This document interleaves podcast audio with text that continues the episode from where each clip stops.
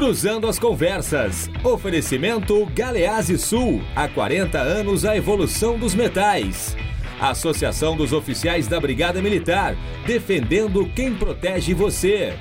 O Badesul valoriza você, valoriza o Rio Grande. Conte sempre com o Badesul e Porto Color. Boa noite, eu sou Guilherme Macalossi. Começa aqui na RDC TV mais uma edição do Cruzando as Conversas, o seu programa de análise e debates noturno, sempre com as opiniões em relação aos temas candentes da nossa sociedade, os assuntos que impactam. Você nos acompanha pelos canais 24 e 524 da Claro Net TV e também pelas redes sociais, arroba RDCTV Digital. Nós estamos no Instagram, no Facebook, no Twitter e no YouTube. Nós temos todas as edições anteriores do nosso programa à disposição nesses nossos canais, nas redes sociais, para você assistir a hora que você quiser. E agora no formato de podcast, é isso mesmo, você pode ouvir o Cruzando as Conversas baixando através dos agregadores de podcast. Nós estamos no Spotify, no Google Podcast e no site da RDC TV. É só ir lá na aba dos podcasts, clicar e ter acesso. Então, logo o programa termina, já está disponível. Você pode ouvir o programa, baixá-lo no seu celular e ir para o trabalho ouvindo Cruzando as Conversas, fazer exercício ouvindo Cruzando as Conversas, se informar ao mesmo tempo em que está nas suas atividades de cotidiano. Então, é mais uma ferramenta aí, interativa, digital, da RDC TV, emissora que tem o digital no seu DNA. Você uh, que nos assiste pode enviar a sua mensagem através do live stream que já está no ar e uh, contamos sempre com a participação de vocês. O número de comentários tem sido realmente maravilhoso aqui no programa e às vezes nós encontramos até dificuldades de lê-los. Então, sempre peço a compreensão de todos. Se você não teve o seu comentário lido, é porque realmente não deu tempo. Mas de qualquer maneira, contribua, mande a sua mensagem, ela sempre é muito importante. O Cruzando as Conversas é um oferecimento da Associação dos Oficiais da Brigada Militar e do Corpo de Bombeiros, defendendo quem protege você de Galeazzi Sul, há 40 anos, a evolução dos metais. Porto Color, soluções gráficas. A Porto Color atendendo através do WhatsApp. E também de Badesul Desenvolvimento. Quem valoriza o Rio Grande está ao lado dos gaúchos em todos os momentos, principalmente dos mais difíceis. E o Badesul está sempre ajudando no desenvolvimento do nosso estado com investimento, inovação e muito trabalho. Com esse propósito, o Badesul contribui para o crescimento do Rio Grande do Sul e, junto com você, luta para superar todos os desafios. É pensando nisso e no desenvolvimento que o Badesul oferece oportunidades de financiamento para produtores rurais, municípios e empresas dos mais diversos tamanhos e setores.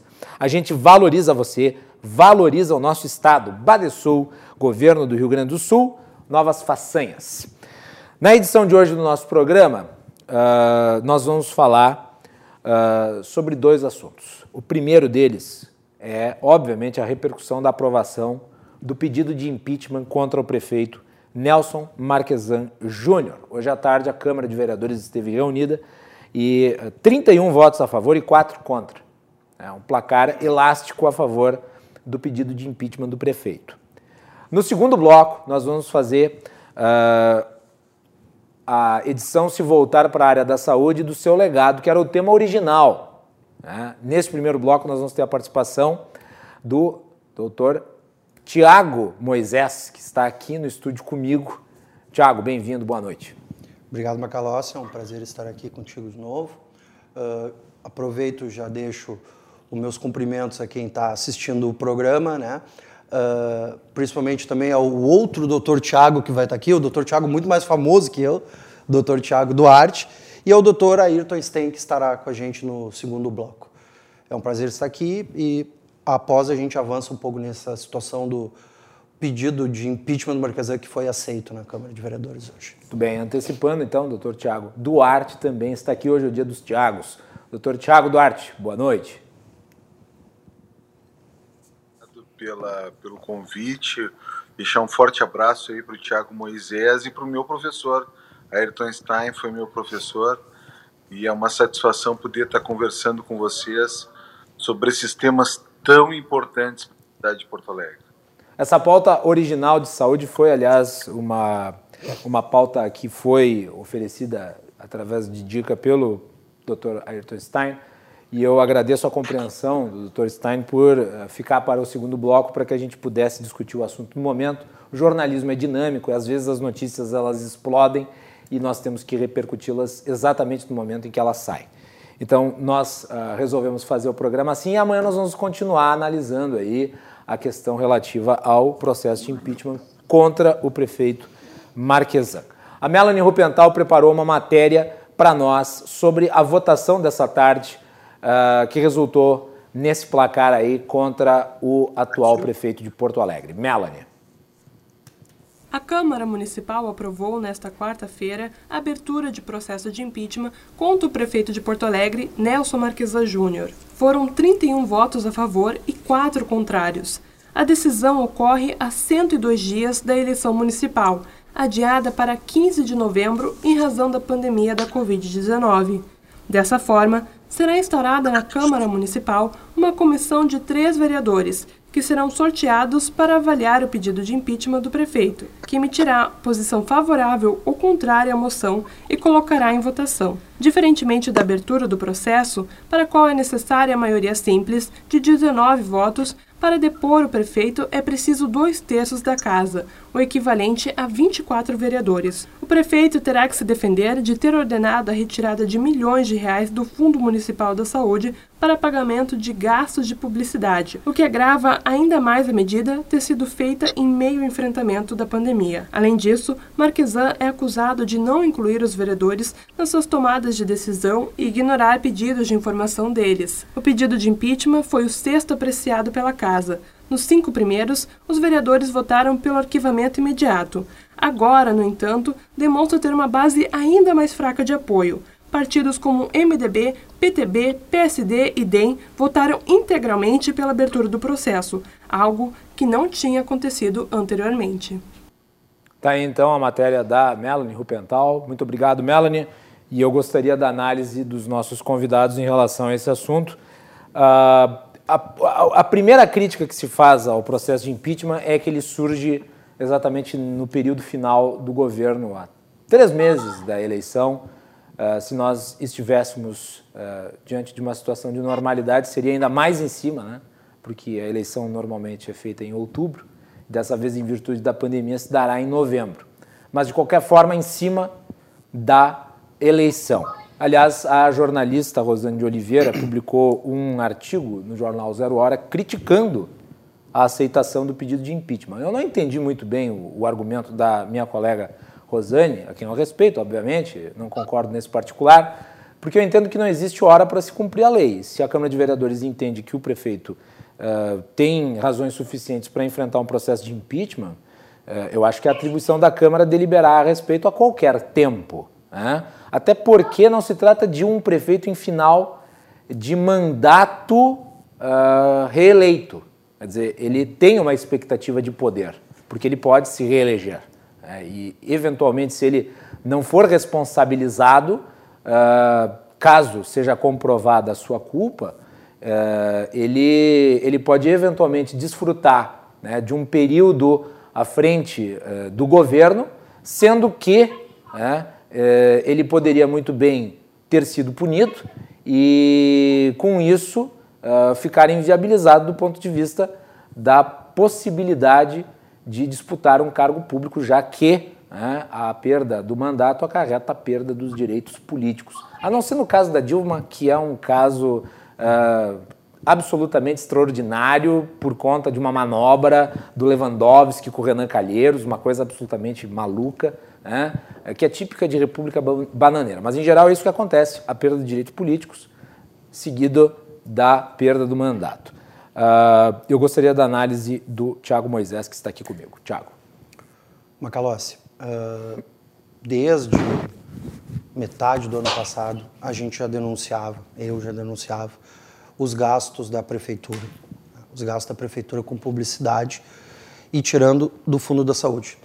No próprio Cruzando as Conversas, de dezembro do ano passado, eu trouxe uh, dados do portal da transparência dizendo que a prefeitura uh, teria gasto mais de, mais de 2 milhões em três propagandas, três propagandas uh, relativas a Minuto Porto Alegre, dengue, em um período totalmente diferente do que deveria ter sido gasto, retirado do Fundo da Saúde.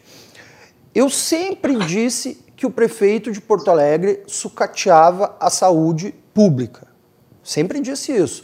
Seja com os trabalhadores do, do IMESF, seja uh, com a questão das UPAs, seja com as estruturas todas da saúde pública de Porto Alegre. Desde o início eu falei isso.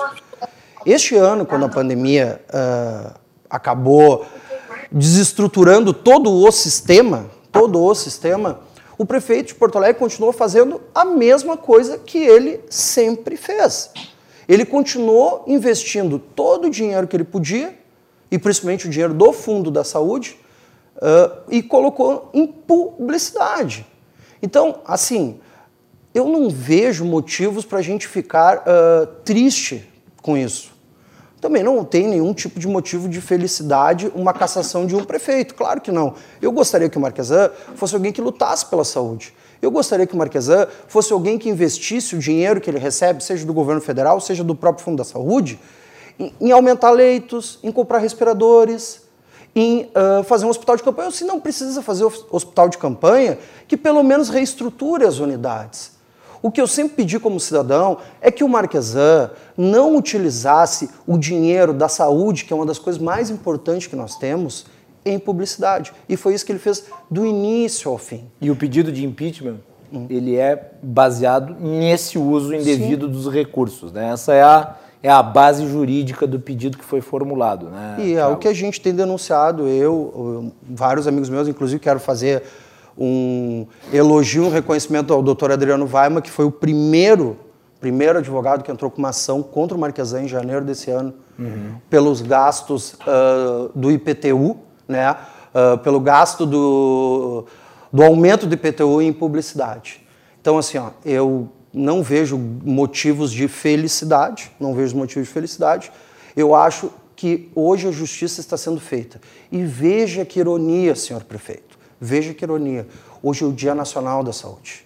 Hoje é o Dia Nacional da Saúde.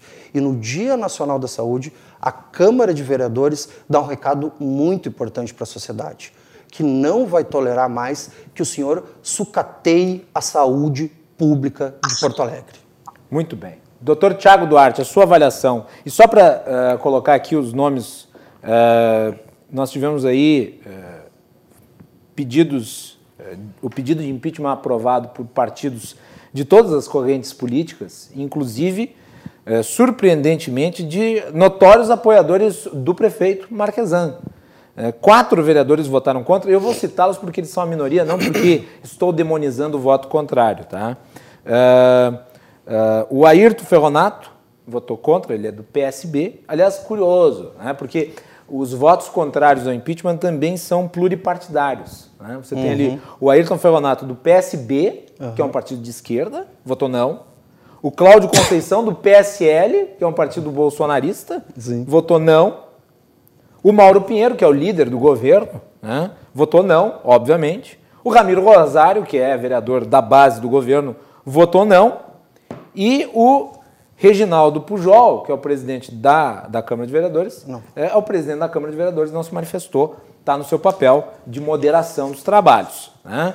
Então, quatro votos aí, um do PSDB, um do PL, um do PSB e o outro do PSL. E da mesma forma, né, os votos a favor do pedido de impeachment, uh, quer saber? Eu vou citar todos. Adelicel, Aldacir Olibone, Alvoni Medina, Cassia Carpes, Cássio Trogildo, Cláudio Araújo, Cláudio Janta, Comandante Nádia, Dr. Goulart, Engenheiro Comaceto, Felipe Camozato, Hamilton Rosmeier e Idenir eh, Sequim, João Bosco Vaz, João Carlos Nedel, José Freitas, Karen Santos, Lourdes Sprenger, Luciano Marcantônio, Marcelo Garbosa, Márcio Binzeli, que esteve aqui conosco essa semana, disse que ia ser unanimidade. Errou por pouco, hein, Márcio? Mauro Zacher, Mendes Ribeiro, Mônica Leal, Paulinho Motorista, Paulo Brum, professor Alex Fraga, professor Vambert Ricardo Gomes, Roberto Robaina e Walter Nagelstein, todos votaram a favor. Eu gostaria, doutor Tiago, que o senhor fizesse análise sobre essa situação. Eu, eu queria primeiro só fazer uma retrospectiva, que eu acho que é importante, é, e queria deixar bem caracterizado isso, porque muitas vezes desqualificam o debate e a crítica que a gente faz, e que é sempre produtiva, uh, em função de uma possível disputa eleitoral, que no meu caso nem vai ocorrer dessa vez. Eu fui o primeiro deputado a saudar as medidas restritivas da prefeitura. Por quê? Porque essas medidas restritivas elas teriam condão de atenuar a curva e dar a possibilidade de Porto Alegre, num prazo aí que eu imaginava de 90 dias, de 100 dias, de 120 dias, de se preparar para o inverno que eu já mencionava lá atrás, se pegar as minhas falas do dia 20 de março, vão ver isso, que eu já mencionava que seriam os meses julho, julho e agosto, que serão os dois meses mais críticos da pandemia. A prefeitura recebeu 116 milhões do governo federal por baixo, no mínimo, no mínimo. Há, há, há expectativas de que esses valores possam ser bem maiores. Nós estamos investigando isso. Mas recebeu no mínimo 116 milhões de reais do governo federal, pediu 114 e recebeu 116. Recebeu 2 milhões, milhões a mais. Recebeu 60, pelo menos 64 milhões de reais da, do governo estadual, recursos algum, boa parte oriundo da Assembleia Legislativa, e por isso a minha preocupação e por isso que nós estamos com uma, uma comissão de trabalho, um grupo de trabalho discutindo isso, capitaneados lá pelo deputado Tiago Simon, por mim, pelo deputado Tiago Simon, e 10 milhões de reais da Câmara de Vereadores. Passados mais de 150 dias, são três hospitais fechados, dois totalmente e um parcialmente. Eu falo do Hospital Parque Belém, que poderia ter 250 leitos de enfermaria e 25 leitos de UTI. Eu falo do Hospital Alvaro, é público, inclusive, pertence ao Hospital de Clínicas, 150 leitos clínicos e 15 leitos de UTI. E falo do Hospital Beneficência Portuguesa, que tem possibilidade de ter 150 leitos clínicos e hoje mais de 20 leitos de UTI. Ou seja, o Beneficência Portuguesa não está totalmente fechado, porque, inclusive, na sexta-feira, com recurso privado e de convênios, abriu 19 leitos. Sexta-feira. E sexta-feira mesmo encaminhou a Secretaria Municipal de Saúde, que tem gestão plena, a possibilidade de contratualizar pelo SUS 10 leitos de UTI. A secretaria não se manifestou até agora. Hoje eu cobrei da secretária estadual de saúde, inclusive na audiência que nós tivemos na Assembleia gastou, pegou do Fundo Municipal de Saúde 3 milhões 122 mil reais de dinheiro sagrado da saúde. Hoje vocês lembraram, é o Dia, Dia Nacional da Saúde. Pegou esse recurso para fazer propaganda. Mas não é propaganda do Covid, de como não pega, de como pega, de usar máscara, álcool gel, evitar aglomeração, distanciamento. Não é esse tipo de propaganda é fazer pro, pro, propaganda midiática da prefeitura, enaltecendo as obras, as situações da prefeitura, no intervalo do Fantástico. Por isso é que isso foi tão caro. Então, Macalossi, eu já falei aqui, eu vejo um forte dilema ético nessas críticas da grande imprensa. No mínimo, um dilema ético. Um dilema ético. Então, muito cuidado, vamos devagar com o andor, que o santo é de barro. O santo é de barro. E com relação aos pedidos de impeachment, né? Esse é o sexto. E já o prefeito já aumentou o IPTU, já aumentou o ISS. Enquanto eu estava na Câmara em 2019, ele só não iniciou o processo, foi 18 votos a 16.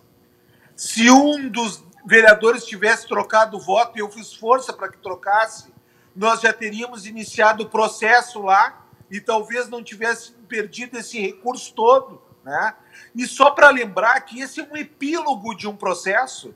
O prefeito, ano passado, foi, foi determinado pelo Tribunal de Contas, o Ministério Público de Contas entrou com uma ação contra a prefeitura para impedir que a prefeitura gastasse 35 milhões com publicidade.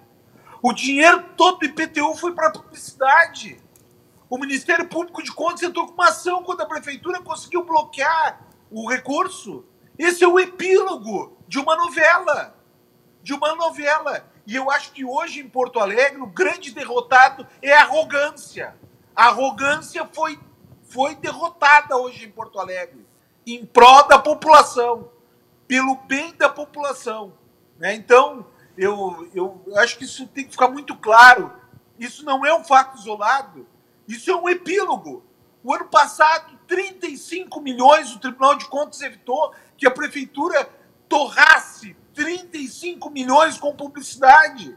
E aí o prefeito não satisfeito com essa determinação do Tribunal de Contas, o prefeito volta a incorrer na mesma situação. Então, tem outra alternativa. Eu acho que os vereadores bem, fizeram muito bem hoje. Eu vou ler aqui um trecho do, do pedido de impeachment uh, da peça que foi impetrada na Câmara de Vereadores e que hoje teve uh, a sua aprovação uh, dada aí por 31 dos parlamentares do município. e eu acho que é um trecho eloquente que diz respeito ao que nós estamos tratando aqui. E veja, não estou dando opinião a respeito, estou lendo o que está escrito. Isso aqui é parte integrante da argumentação da acusação contra o prefeito. Né? O artigo 116, parágrafo 4 da LOMPA, assim define. Está lá. As despesas com publicidade de qualquer órgãos, uh, quaisquer, uh, uh, as despesas com publicidade de quaisquer órgãos da administração direta e indireta deverão ser objeto de dotação orçamentária própria, sendo vedada sua suplementação nos últimos 180 dias de cada legislatura, salvo se o conteúdo da divulgação for previamente autorizado pelo Poder Legislativo. Some-se a esta determinação legal o rol taxativo das despesas permissíveis pelo Fundo Municipal de Saúde e eh, eh, contabilizar-se-á a ilegalidade perpetrada pelo senhor prefeito quando ordenou despesas de publicidade às custas do Fundo Municipal de Saúde. Fato ainda mais grave a ser apurado pela comissão especial, que deverá ser instaurada por esta Câmara Municipal, se refere à verificação probatória de que, o, a, de que a publicidade subocule teria sido propagada além dos limites do município de Porto Alegre, fato que vai de encontro à literal proibição contida no, eh, contida no artigo uh, 125, parágrafo 2, cujo descumprimento enseja aplicação do parágrafo 8 assim escrito. E daí está lá, o não cumprimento do disposto nesse artigo implicará crime de responsabilidade, sem prejuízo da suspensão da propaganda ou publicidade e da instauração imediata de procedimento administrativo para apuração do ilícito. Isso aqui se refere à é publicidade que foi feita, supostamente foi feita fora do Estado. E foi, nós vimos peças de propaganda no Fantástico e tal. Inclusive, essa foi uma denúncia que eu, tinha. Eu diria feito. que esse é o elemento mais forte da acusação. É esse, é, esse é o elemento mais forte, mas a propaganda. Eu até queria dizer ao doutor Tiago. Uh, o doutor Tiago, que é doutor Tiago mesmo, é médico. Eu sou doutor Tiago, advogado, mas não tenho doutorado. Me chamo de doutor Tiago, mas eu não é sou. Hábito falar é hábito, eu sou Tiago só. Tem, mas, mas em teu benefício, tem uma lei imperial que determina que advogados são não, automaticamente. Eu sou o Tiago, não sou o doutor Tiago. Vai lá, Tiago. E na minha, uh. e na minha situação, Macalossi e Tiago, uh. existiu um outro, um outro quesito. Quando eu me inscrevi para concorrer a primeira vez, uh. existiu um Tiago Duarte Hum. Então o TRE me ligou e disse: Ó, oh, o que, que nós fizemos aqui? Então, olha, o DR na frente. Hum. E por isso é que o meu nome parlamentar virou do Thiago. Hum. Porque existia na mesma eleição, na minha primeira eleição, uhum. um outro Thiago Duarte, que inclusive era afiliado ao PMDB. Ah. Né? Então, Só para esclarecer isso também. Vai, Moisés. Mas assim, uh, aproveitando o ensejo, uh, eu queria corroborar toda a fala do Dr. Tiago, que é um grande combatente nessa questão da saúde. Além de ser médico, ele conhece bem a realidade. E, doutor Tiago, eu sou advogado dos trabalhadores da área da saúde. Então, sempre que envolve a saúde, é algo que me toca profundamente. Eu conheço a realidade dos hospitais, uh, inclusive compartilhei o seu vídeo na minha, nas minhas redes sociais. Uh, que o prefeito chamou de fake news. E no outro dia eu fiz uma. É, no outro dia, inclusive, eu fiz um, aqueles videozinhos rápido de internet, dizendo que é um absurdo que todo mundo que discorda do senhor Marquesan, ele ofende, ele diz que é fake news, é, tem gente que ele joga até grampeador na cabeça. Né? Então, assim, eu concordo integralmente com, com o que o doutor Tiago fala, tá? Isso não é um fato isolado, gente. Isso não é um fato isolado. São quase quatro anos de um desgoverno que nós temos aqui. Um governo que não sabe ser republicano. Um governo que não conseguiu dialogar com a Câmara de Vereadores. Um governo que não sabia a real necessidade de Porto Alegre. Um governo que fez muitas promessas eleitorais e não cumpriu absolutamente nada. E aí, na parte que me toca, toca também o doutor Tiago, na questão da saúde, foi um prefeito terrível. Foi um prefeito terrível. Foi um prefeito que deixou uh, atrasar vale alimentação e vale transporte do trabalhador da área da saúde durante a pandemia. Foi, foi um prefeito que não deu atenção para o postão da Vila Tronco. Foi um prefeito que, como bem disse o doutor Tiago, e como eu tenho dito diversas vezes, não colocou dinheiro do fundo da saúde ou dinheiro público em aumento de leitos, em respiradores. Uh, meu hospital de campanha, que eu também acho hoje, já que não é tão necessário, já que a gente tem tantas estruturas que poderiam ser utilizadas. É um prefeito que pegou esse dinheiro e investiu em publicidade. Isso acaba justificando muitas defesas que a gente vê por aí. Mas a realidade Agora, na rua é diferente. Inegavelmente, né, meus caros Tiagos, uh, quando os vereadores fazem a apreciação de um, de um pedido de impeachment, muito do que eles uh, do que eles examinam não está exatamente na peça. Né? Sim. É, é, é, a análise é subjetiva e engloba uma série de fatores. Sim.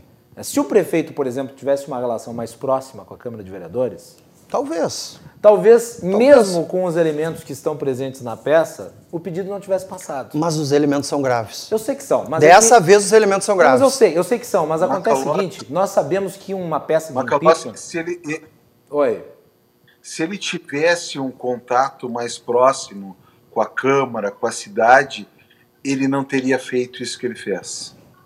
Ok, mas eu estou falando que, que eu estou falando o seguinte que numa análise de impeachment você conta não apenas o fator técnico, mas também o fator político. Dizer, a, o exame feito pelos parlamentares ele tem um caráter político e técnico ao mesmo tempo. Quer dizer, vamos pegar o caso da Dilma Rousseff que é recente. A Dilma Rousseff foi empichada pelo, pela questão das pedaladas, mas também porque ela não tinha base, porque ela não tinha apoio. E aqui em Porto Alegre, esse, esse, esse conjunto de fatores me parece estar se somando. Quer dizer, o prefeito não tem interlocução, o prefeito não tem uma base e o prefeito não tem apoio social. Muito pelo contrário, o prefeito vem sendo muito criticado. Então, isso dá liberdade aos vereadores para se sentirem à vontade de colocar né, em votação um pedido de impeachment e aprová-lo. Não, concordo, concordo, concordo. Macalossi, né? o, que chama, o que chama muita atenção é, nesse episódio todo do coronavírus é a inconstância a falta de capitania de diálogo da prefeitura, dizer uma coisa agora e dizer uma coisa diferente logo ali adiante. Vou citar alguns exemplos. Por exemplo, a Câmara Municipal de Porto Alegre aprovou um projeto que uh, impunha às pessoas o uso de máscara, certo? Aí o prefeito veta o projeto.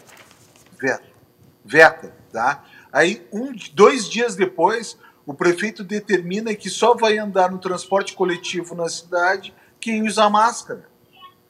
Uh, numa semana, o prefeito diz que a cidade não precisa de mais leitos de UTI, e na semana seguinte, os leitos de UTI, o número de leitos vagos de UTI, é o principal determinante para ampliar as medidas restritivas da cidade. os leitos de enfermaria de UTI. Na semana anterior, diz que não precisava de leitos de UTI. Se tu fores olhar o gráfico da cidade de Porto Alegre, no se refere à ocupação de leitos de UTI, historicamente, nos meses de julho e agosto, até nós temos a operação inverno, o número de a ocupação de leitos de UTI na cidade não é de 70%, não é de 80%, não é nem de 90% que está ocorrendo agora, é sempre de 110%.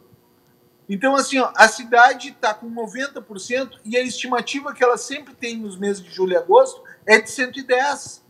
Então, o número a ser valorizado, o número a ser creditado é deveria ser o de 110. Outra coisa, hoje, menos de 50% dos leitos de UTI em Porto Alegre estão sendo ocupados pelo coronavírus. Hoje, nos últimos 10 dias, há uma diminuição da ocupação de leitos de UTI pelo coronavírus. Vou dizer de novo. Inclusive, o governador Eduardo Leite mencionou. Inclusive, o governador Eduardo Leite mencionou isso na, na então, live de segunda-feira. Então, como é, então, como é que vai justificar medidas mais restritivas nesse momento? O prefeito está na contramão de todos os prefeitos da região metropolitana. É, nem é do meu partido, mas está na contramão do prefeito de Esteio, do prefeito de Novo Hamburgo. Isso não é discussão política, política, só política. Isso é discussão de postura. A prefeitura de Porto Alegre quer o lockdown, está fazendo um esforço hercúleo para conseguir isso. E a sociedade todas, e muitos médicos, e a cidade está dizendo para ele que Porto Alegre não quer o lockdown. Porto Alegre quer que ele abra os hospitais e Porto Alegre quer que ele faça os testes. Olha só, na, na entrevista coletiva de segunda-feira, sem falar os absurdos e as ilações que, for, que ele fez, uh, uh, brincando numa brincadeira que não era o momento de fazer com relação a uma grande rede de supermercados, não era o momento de fazer. Além disso, além disso, nós, que nós que ele culpamos ele, ele disso para preservar também essa empresa que é uma empresa importante. Nós reproduzimos importante, aqui, nós, nós reproduzimos aqui no programa, doutor Tiago, o áudio do prefeito e cortamos essa parte porque achamos que não, não, deveria, não deveria haver a menção claro a uma empresa não. tão Vocês, séria dessa forma. Vocês fizeram muito bem. Agora, olha só, o prefeito diz também nesse áudio que ele vai fazer mais testes que a Coreia. Mas pelo amor de Deus. Aliás, eu, eu fiz um pedido de informação, doutor Tiago. Fiz um pedido Fiz um pedido de informação para a prefeitura sobre o número de testes que estão sendo feitos aqui, desde o dia 15 de março a, a até o dia 30 tá de julho. A prefeitura está fazendo 500 testes, está tentando fazer 500 testes agora, não está nem conseguindo fazer 500. A Coreia fez 15 mil por dia e tem o mesmo tamanho do Rio Grande do Sul. Não minta para as pessoas. E aí vai para a imprensa, diz para essa grande imprensa que está sendo cacifada, que está sendo paga, e diz que oito postos vão abrir para fazer os testes. Aí o que, que acontece com os pacientes? Os pacientes vão nesses locais. Eu tive um caso que eu até comentei, a paciente era sintomática, foi no posto, vou dizer o posto aqui, foi no posto Paulo Viário, entre o Lami e Belém Novo. A paciente era da Restinga, se deslocou até lá, porque lá fazia os testes, chegou lá sintomática, com febre, tosse, e aí o burocrata preposto do prefeito, da prefeitura, que infelizmente não é mais a empresa de medicina de estratégia de saúde da família, porque ele conseguiu detonar com o IMESF. Doutor Tiago, doutor Tiago sabe bem o que eu estou falando, uhum. né? O, o, burocrata que está lá diz o seguinte: não, não, não. O negócio é o seguinte: a senhora tem. Onde é que é o seu posto? Na Restinga, 5 quilômetros daqui. A senhora tem que ir até o seu posto, pegar uma requisição e voltar aqui. São três viagens a mais, o cidadão vai bacilífero no ônibus, vai transmitir o coronavírus para quanta gente? É o tour. É uma falta de noção da cidade, é uma falta de humanidade com as pessoas. É o tour Sem Covid, Thiago Duarte. É o tour Covid. É, acontece que ele Mas não é. tem plano, né? Mas deixa eu só trazer uma claro, outra questão. Por favor. antes de nós irmos para o encerramento desse, desse segmento do programa, que é o seguinte: uh, outra crítica que é feita é que, como parte dos que estão ali talvez até concorram na eleição, hum. e alguns dos que impetraram o pedido de impeachment também, a peça de impeachment está sendo acusada de ter um sentido politiqueiro, no sentido de enfraquecer um nome que é um nome uh, que está entre os favoritos para a reeleição, que é o nome do próprio prefeito. Mas daí é querer calar a Câmara de Vereadores de novo. Então a Câmara de Vereadores agora em época de eleição não pode fazer nada, porque o prefeito fica brabo, o prefeito fica brabo, ele põe os seus emissários para dizer que isso é questão política. Mas foram seis pedidos de impeachment, Macalossi. Seis. Cinco morreram na casca. Cinco morreram na casca. Aí não teve nenhum tipo de pronunciamento nesse sentido. Que era politiqueiro, que não sei o quê. E agora esse que, que tá começando a tramitar, que nem terminou ainda, a gente não sabe o resultado final. Ele é politiqueiro? Ah, pelo amor de Deus. Politiqueiro é a gestão marquesã. Politiqueiro é o que ele fez com a saúde pública de Porto Alegre. Politiqueiro é uma das primeiras entrevistas que ele deu numa uma rádio de grande audiência aqui, quando estava faltando EPIs nos hospitais, que ele disse que estava faltando EPIs porque os trabalhadores da área da saúde estavam furtando os EPIs. Isso é politiqueiro. Isso é politiqueiro. Politiqueiro é não investir em saúde pública e dizer que está investindo. Politiqueiro é não ter um plano, não existe plano nenhum. É um abre e fecha, é falta de diálogo, como bem falou o doutor Tiago agora, como muito bem falou. Como assim? Como assim tá... o prefeito vem e me diz que a gente tem leite suficiente num dia? Aí no outro dia a gente já não tem mais leito. Aí no outro dia a gente está falando que não precisa do hospital de campanha. Aí no outro dia ele chega a cogitar em fazer um hospital de campanha. Até isso ele falou no meio disso tudo. Aí ele fala que só algumas redes podem funcionar. Aí vaza um áudio dele detonando uma baita de uma rede de supermercados que tem aqui que é super importante para a região. Qual é o plano desse prefeito? Como assim? Agora ele vai querer abrir duas semanas e fechar uma, mas o que, que é isso? O que, que é isso? Até rodízio de carro ele tentou fazer. Pelo amor de Deus, é uma falta de respeito politiqueiro, é a gestão marquesa. Parabéns à Câmara de Vereadores. Tiago, tu acreditas que foi por, é, politiqueiro o pedido de impeachment que vai tramitar durante a vigência da campanha eleitoral? Não, eu acredito que é o epílogo de uma narrativa, de uma situação é, completamente insustentável para a cidade. Né?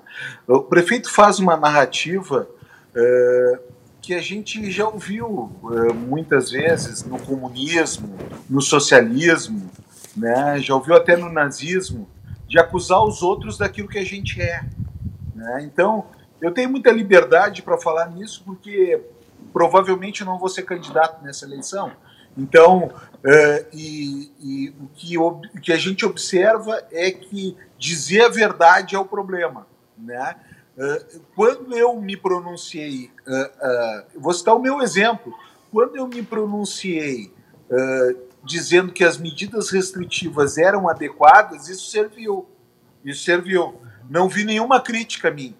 Agora, quando eu fui no Parque Belém, depois de 120 dias, e mostrei que o Parque Belém pode ter 25 leitos de UTI, pode ter 250 leitos de enfermaria. Fui na Beneficência Portuguesa, mostrei a mesma coisa. Aí é fake news. Aí é fake news. Aí ele posta nas redes sociais. Pena que ele apaga depois quando os comentários são ele bloqueia. negativos a ele. Ele me bloqueou. Ele, bloqueia, bloqueia. ele me bloqueou. Foi bloqueado. Mas me bloqueou. Não consegue bloquear a minha rede. Porque esse vídeo teve mais de 200 mil visualizações. Esse vídeo teve mais de 200 mil visualizações. Né? Então, uh, eu acho que essa narrativa antiga, que em outro período foi feito pelo Lula, que foi feito pelos outros professores que ele deve ter tido aí. Dilma fazia muito essa narrativa. O Lula dizia que ele não sabia de nada. O Lula não sabia de nada. O Marquesan passa a culpa para os outros. Então, é uma narrativa é, de uma situação que adoeceu. A cidade está doente. Esta é a verdade. A cidade está doente. A população entendeu através dos seus representantes que neste momento precisava dar um remédio para a cidade. E o remédio foi a admissibilidade do pedido de impedimento. E Essa esse, é a minha avaliação. E esse pedido de impeachment não é uma cloroquina. Não, não, não é cloroquina. não, não é cloroquina. Tudo bem, tudo bem. Vamos fazer um intervalo? Vai ser, vai Ué. ser. Eu espero, eu espero. Não é tratamento. Não é tratamento de ozônio. Eu espero que seja um antibiótico pesado, pesado e de, e de grande impacto, de grande espectro. Antibiótico pesado de grande espectro. Quando a, que é o que a gente dá para grandes doenças. A gente dá esse tipo de antibiótico. Muito bem. Nós vamos fazer intervalo, voltamos para falar sobre saúde especificamente. Nós vamos ter a participação do Dr. Ayrton Stein no retorno, grande Dr. Ayrton Stein, que uh, vai prestigiar este programa com a sua presença. Hoje é um dos grandes médicos aqui do Rio Grande do Sul, uma pessoa valorosa, sempre um prazer conversar com ele. Nós voltamos na sequência também com a participação dos Tiagos, o Tiago Duarte participando através de videoconferência e o Tiago Moisés aqui no estúdio comigo. Já retornamos.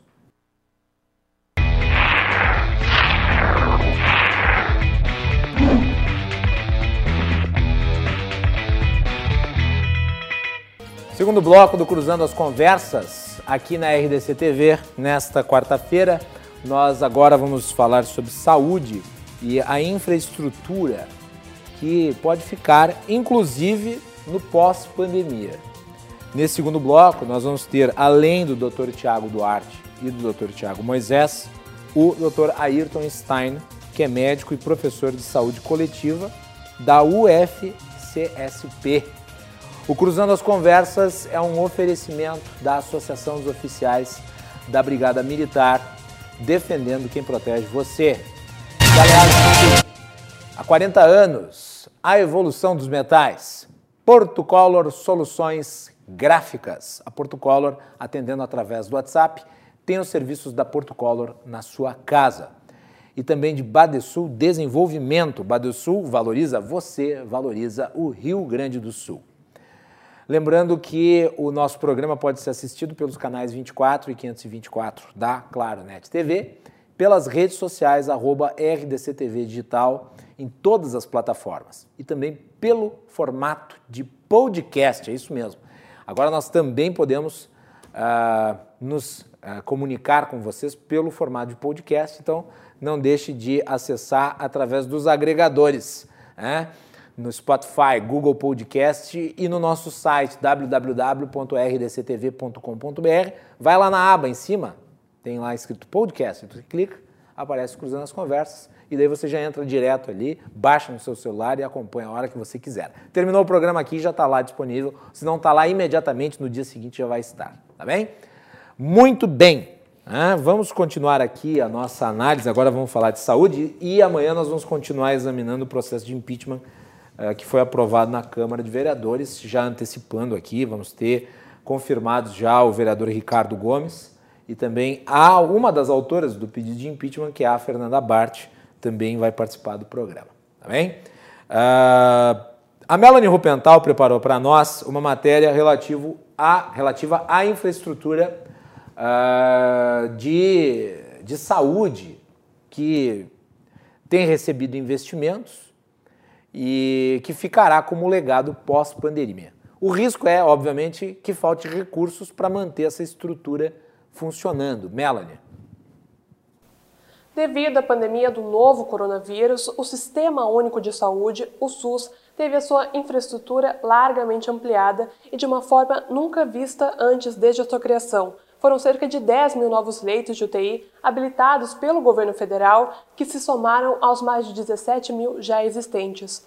Agora, gestores públicos planejam continuar utilizando essa infraestrutura criada após a pandemia, mas esbarram nas incertezas da sua manutenção e do apoio de verbas.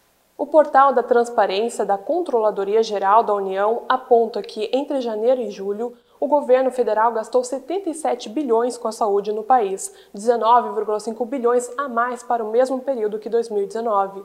No Rio Grande do Sul, antes da pandemia, eram 933 leitos de UTI adultos no SUS. Hoje, com a expansão da estrutura, o número é de 1.729, uma ampliação que ultrapassou os planos iniciais do governo estadual de fazer um aumento de 60% dos leitos. Dessa forma, são um pouco mais de 16 mil leitos, em que 2.451 são destinados para internações graves. A taxa de ocupação hoje é de 75,6%.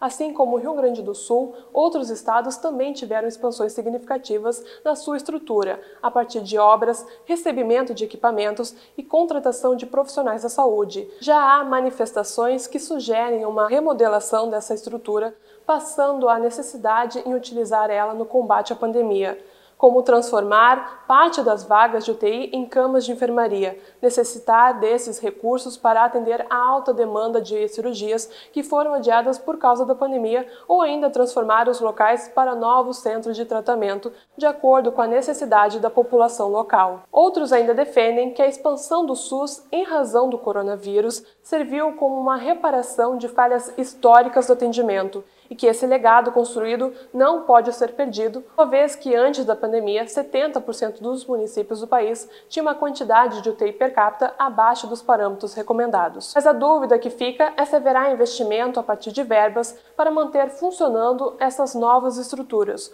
ou em que escala manter a operação com uma nova consolidação da política hospitalar brasileira. E o que fica evidente hoje é a lentidão em que esse debate avança na esfera pública, por despreparo da equipe técnica do governo federal, não só do que fazer agora, mas também no Brasil pós-pandemia. Voltamos contigo aí no estúdio Macalossi.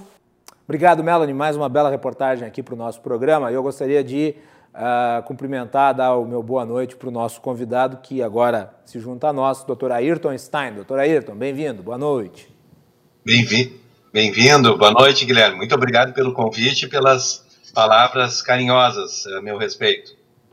Te agradeço muito a disponibilidade e caiu a tela toda, é isso?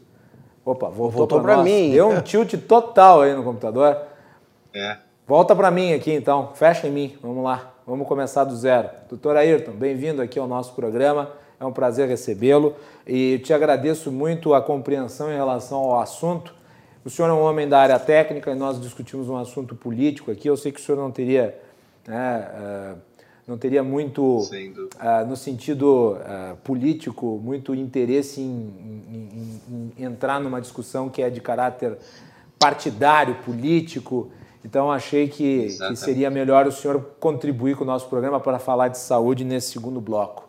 Eu gostaria da sua avaliação em relação a essa problemática. Bom, muito obrigado pelo convite, é um prazer.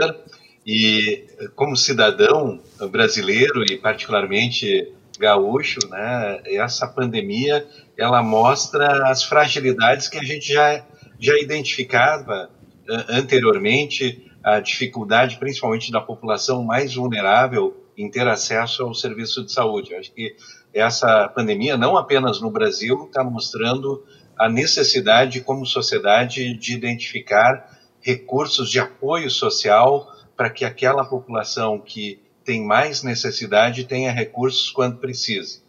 É, e a Milani é, apresentou muito bem a reportagem em que dá conta que há um esforço de toda a sociedade, principalmente pelos gestores, em uh, ter mais recursos para uh, unidades de terapia intensiva, já que essa, esse novo coronavírus, quando os 5% que apresentam casos graves necessitam de respiradores e cuidados intensivos.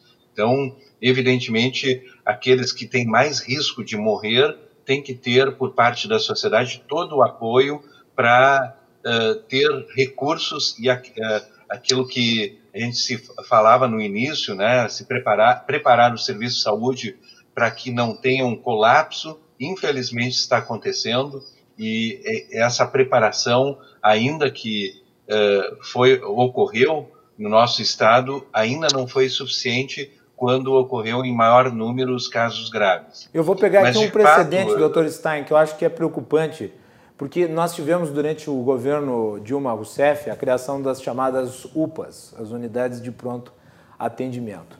E as UPAs elas na verdade, produziram uma série de elefantes brancos pelo país, né? porque havia um incentivo para a construção das UPAs, mas não houve recursos federais para o mantenimento dessas unidades. E muitas delas acabaram não sendo levadas adiante com gastos astronômicos do governo. Né? E, e, sabe que eu fiz. Então pode acontecer uh, isso de novo, né, pesquisa... né, doutor Stein? Esse é o, Só que agora com, com, com, é... com leitos, com, com, com, novas unidades hospitalares que estão sendo construídas. Né? Uhum. É, o, o, mais importante para tomar decisão é, informada, é, informações baseadas em evidências. Falaste da UPA, eu me lembrei de um estudo que eu fiz é, de uma aluna de mestrado é, no Conceição, onde a gente ainda não tinha UPAs uh, na, uh, na época, não, não tinha nem avaliação de, uh, da escala de Manchester, que hoje em dia todas as emergências fazem, mas naquela época ainda não tinha, e a gente avaliou aqueles casos que não eram urgentes. qual, qual o problema? E a maioria deles eram problemas que, isso numa emergência de um hospital de referência a maioria dos problemas poderiam ser resolvidos em posto de saúde e muitos deles uh, problemas de saúde mental. E, evidentemente, uh, a gente sabe que uh, tem muitos problemas invisíveis e que não são identificados e muitas vezes evoluem para um caso mais grave e que a UPA é um exemplo disso, da manchete de jornal, mas a maior parte dos problemas deve ser uh, conduzido e manejado na atenção primária. Até a gente eh, organiza um, um, encontro da uh, um curso de extensão da Universidade, Universidade Federal de Ciências da Saúde da Unifesp de São Paulo e um dos primeiros uh, que foi convidado foi um professor de Boston e ele comentou que os dois especialistas médicos mais importantes para uma pandemia são os médicos de família que podem estar mais próximos da comunidade, da população e identificar os recursos e como resolver esses recursos, e, evidentemente, o intensivista, que salva as vidas quando são casos mais graves. Então, no, no momento, o que a gente tem é uma necessidade de um maior engajamento da sociedade, e eu acho que essa, essa é uma característica que a gente vê uh, no momento de ter essa necessidade de ver. Uh, os problemas que estão acontecendo no dia a dia e nesse sentido a agente comunitária é um, é um papel fundamental para fazer esse elo entre os serviços de saúde e os hospitais e, e os uh, serviços de saúde. Então, há um, uh, uh, quando me entrevistaram no, no estado de São Paulo, que, tava, que o tema era esse, né, usar a infraestrutura no pós-Covid, qual é o legado dos leitos hospitalares, a gente tem que lembrar que o grande problema do brasileiro são os determinantes sociais, e esses devem ser lidados no nível da atenção primária. Isso tem um custo menor para a sociedade e é muito efetivo. Inclusive, uh, o Reino Unido uh, percebeu que durante a pandemia deveria investir em agentes comunitários, que é uma experiência que está dando certo no Brasil. Então, esses leitos, era evidente que havia necessidade de uh, ter um investimento a curto prazo, mas certamente a médio e longo prazo isso vai ser um custo enorme para a sociedade sem um retorno. Principalmente que a gente já está numa recessão muito importante e esse é um recurso que muitas vezes uh, não houve o planejamento necessário para uh, que fosse efetivo. Né? É claro que uh, quando a epidemia está no auge e há uma necessidade de, de dar aporte àqueles que mais necessitam, Uh, e que têm doença grave, é evidente que a decisão de disponibilizar recursos para a UTI foi muito necessário. E, como disse a Melanie, eh, antes a gente tinha 17, 18 mil, mil vagas e houve um aumento de 10 mil novos leitos de UTI. Então, houve um, um, um movimento da sociedade, uma preparação para esses recursos estarem disponíveis. Mas uh, o problema é uh, que agora a gente precisa uh, investir novamente na atenção primária, que é o recurso essencial para o um modelo de saúde ser efetivo. Isso Não, é uma pena, uh, né? Numa discussão como essa, Oi, pode é, concluir, é o que a gente Stein, pode concluir. Deve, de, deve enfatizar que o, uh, a solução para os problemas uh, no setor saúde, eles não dão manchete, muitas vezes a manchete é quantos leitos de UTI estão sendo inaugurados, mas no dia a dia há uma necessidade de investir uh, para que o sistema uh, tenha um fluxo a partir da atenção primária. Então, uh, esse deve ser o norte dos gestores de saúde investir para que tenha médicos de família, para que tenha enfermeiros, agentes comunitários, para que possibilitem um, um, recurso ali próximo de quem está na sua cidade e principalmente que a grande maioria desses leitos de UTI estão localizados nas grandes cidades. E agora o que está acontecendo? As, uh, a ocorrência de maior número de casos graves está nas cidades do interior do país e que não tem leitos de UTI. Então há uma necessidade de organização de todo o sistema de saúde não apenas lembrar uh, daqueles casos mais graves quando uh, evidentemente deve ter leitos disponíveis. Muito bem.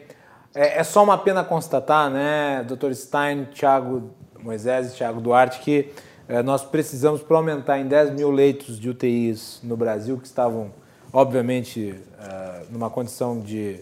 Com deficiência. É. Nós precisamos aí ter 100 mil mortos para nós conseguirmos elevar em 10 mil a capacidade do nosso sistema. Moisés.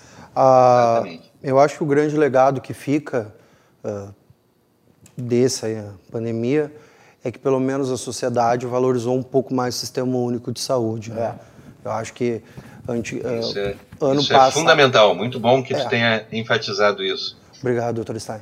Uh, inclusive, uh, corroboro demais com o que o senhor falou. Aprendi demais com o senhor agora essa questão da, de cuidar principalmente da atenção primária, é muito importante mesmo. A gente conhece a realidade de Porto Alegre, eu tenho dito isso muitas vezes aqui, uh, que a gente tem UPAs totalmente desestruturadas por aí, e não adianta só ter um, um elefante branco e não ter nenhum tipo de investimento dentro. Eu era um cara que mudei de opinião, inclusive, sobre o hospital de campanha. Antigamente eu era favorável ao hospital de campanha, hoje eu acho que o investimento deveria ser feito dentro dessas unidades que nós temos por aí em Porto Alegre. Leitos permanentes. Né? Exatamente. E, então, eu acho que assim, se, se fosse para deixar uma mensagem assim, eu, eu não vou dizer que é bom, bom não é, mas um legadinho que ficou, um legado que ficou da pandemia é que a população brasileira começou a reconhecer a importância do sistema único de saúde. Doutor Tiago Duarte, sua avaliação. Eu, eu acho que a gente só aprende com o professor Ayrton Stein, é uma sumidade quando fala em atenção básica, em atenção primária. Eu, eu destacaria algumas questões. Eu já falei aqui, uh, Porto Alegre tinha nos meses de julho e agosto, via de regra, em torno de 110% de ocupação dos leitos de UTI. Eu acho, eu, ve, eu vislumbro que com essa ampliação, uh, certamente, se nós não tivermos uma situação de exceção, nós não vamos deixar de atender esses pacientes que precisam de UTI, como fazíamos nos outros anos. Né? Essa é a primeira questão. A segunda questão, que é fundamental, é de que a, eu acho que se mantém o recurso, e parabéns a Melanie pela reportagem, é, se mantém o recurso à medida em que os entes federativos é, aplicarem aquilo que eles constitucionalmente devem aplicar e deles todos, principalmente a União, é que tem faltado nessa conta. Né? Só para ter uma ideia, né, né, doutor Tiago Duarte, uh, o governo federal, em meio à pandemia, ele empenhou 32% do valor total dos recursos emergenciais que teria para repassar em relação a esse, a esse montante, o que é muito pouco. É muito pouco. A gente fala muito, então, obviamente a gente então fala muito de Porto Alegre, do Estado, porque nós estamos aqui e fazemos a fiscalização em cima dos agentes públicos daqui. Mas o governo federal falha miseravelmente na condução. Então, uh, base, e, e, e, profissionalizar e capacitar e ter uma gestão adequada dos recursos públicos. Os grandes dois nós da administração pública na saúde no Brasil é, sem dúvida nenhuma, financiamento que a União coloque os 10% que constitucionalmente deveria colocar, e a gestão, que muitas vezes não é profissional e não é adequada. Com relação ao legado, eu acho que fica faltando ainda, quando se fez o estudo todo da Copa, eh, se admitia que o estado do Rio Grande do Sul precisaria em torno de 2 mil leitos a mais de enfermaria.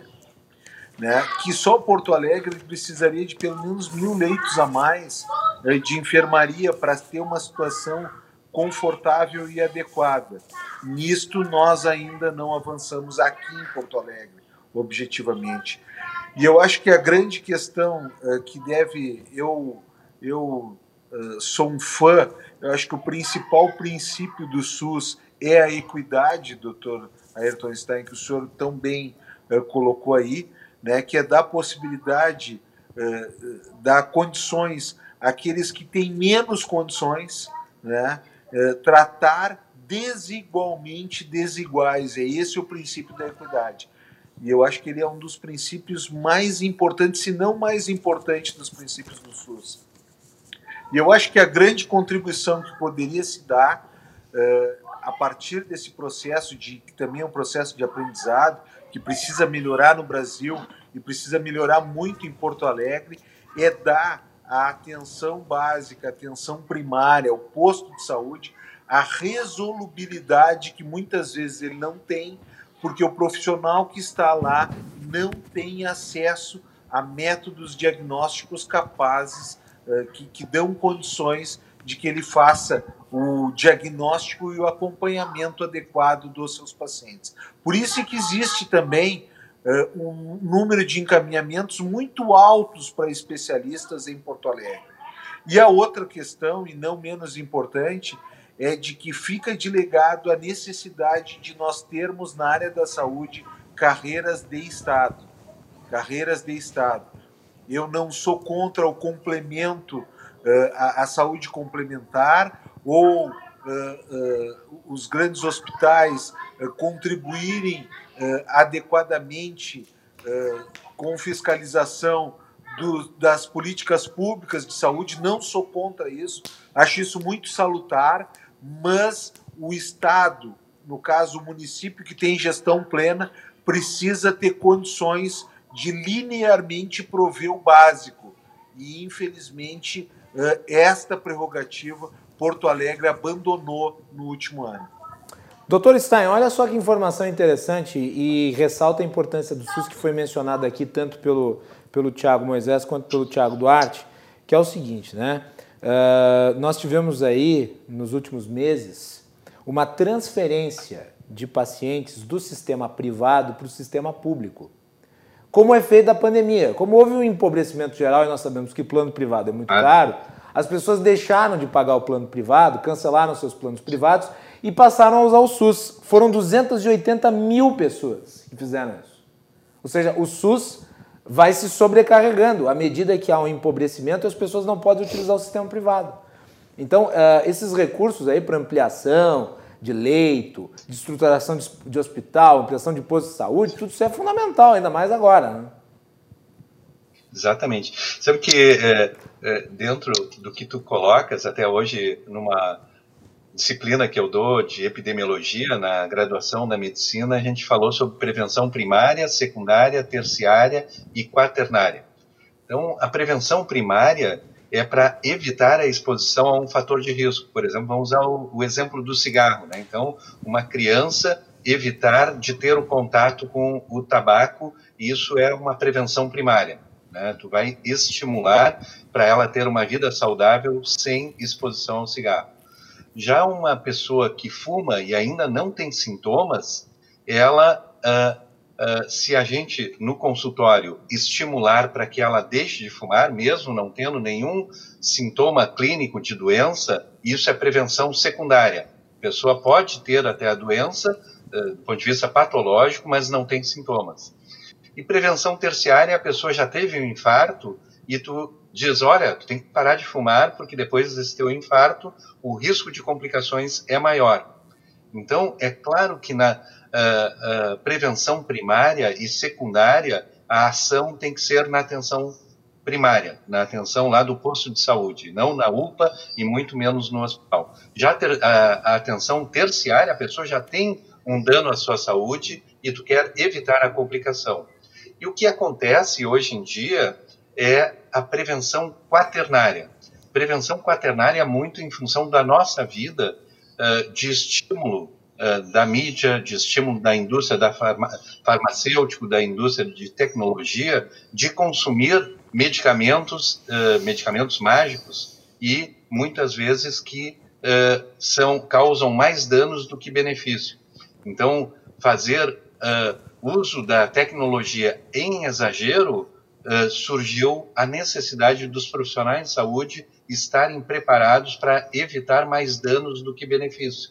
Então, vocês veem que é um dilema que a gente vive na nossa sociedade, querendo ter mais acesso à tecnologia, só que essa tecnologia muitas vezes causa mais danos do que benefício. Um exemplo disso, que é muito citado na literatura, é o rastreamento de câncer de próstata que a pessoa, quando ainda é assintomática, que faz o rastreamento e dá positivo, muitas vezes ele não vai morrer daquele problema do câncer de próstata. Ele vai uh, ter que fazer exames até invasivos, além do PSA, fazer biópsia da próstata, e isso causar até mais danos do que benefício. Então, eu lembro sempre um cardiologista comentando que uh, tinha um paciente com mais de 65 anos em que ele tinha um, uma doença cardíaca muito grave, ele tinha uma insuficiência cardíaca muito grave. E ele resolveu fazer o PSA, deu positivo e não voltou mais o paciente. Uh, uh, e aí ele ficou sabendo pelo filho, alguns tempo depois, que tinha confirmado o câncer de próstata e ele se suicidou. Né? E ele teria muito mais probabilidade de morrer do problema do coração do que do câncer de próstata que foi identificado ao acaso. Então, esse é um exemplo, e são vários exemplos, de que muitas vezes a tecnologia, se não bem usada, pode causar mais danos do que benefício. Tiago Moisés. Olha, essa situação é uma situação uh, muito complicada. Mas, assim, a primeira coisa, a prevenção é importante. Sim, a prevenção é importante. Mas a valorização dos profissionais da saúde, o Dr. Stein falava nesse sentido também, é uma coisa que deveria, nesse momento, ser o nosso principal baluarte. Tem uma PL, Macalossi, eu não sei se conhece, a PL 2564 de 2020. Hum. Deve conhecer, porque tu também, é não. É, também é ligado à saúde, né? Então, Olha, nos últimos meses estou me especializando. É, então... Não é verdade, eu, eu, eu não estou mais lendo livro nenhum, só estou lendo artigo científico em relação à Covid. Bom, essa PL, a 2564 de 2020, ela disciplina uma luta dos profissionais da saúde de muito tempo, muito tempo. E que pela, pela primeira vez ela está sendo colocada, pelo menos está sendo cogitado ela ser votada. Essa PL disciplina o aumento do salário, dá um piso para a categoria de técnico de enfermagem, enfermeiro, para terem salários dignos. Porque salário também é vida, também é uma coisa importante. Né? A gente não pode falar só de uh, trabalho, salvar vidas e ter, às vezes, um salário indigno. Né? Então, o salário é muito importante. Aliás, tinha profissional de saúde aí que estava com salário atrasado em meio à pandemia. Vários, vários. Que é um escândalo, um escárnio absoluto. Vários. E tem mais uma coisa que é importante nesse PL. Mais uma coisa que é importante que eu sempre lutei, todos os profissionais de saúde que eu conheço lutaram. A regular a jornada de seis horas diárias para o profissional da saúde.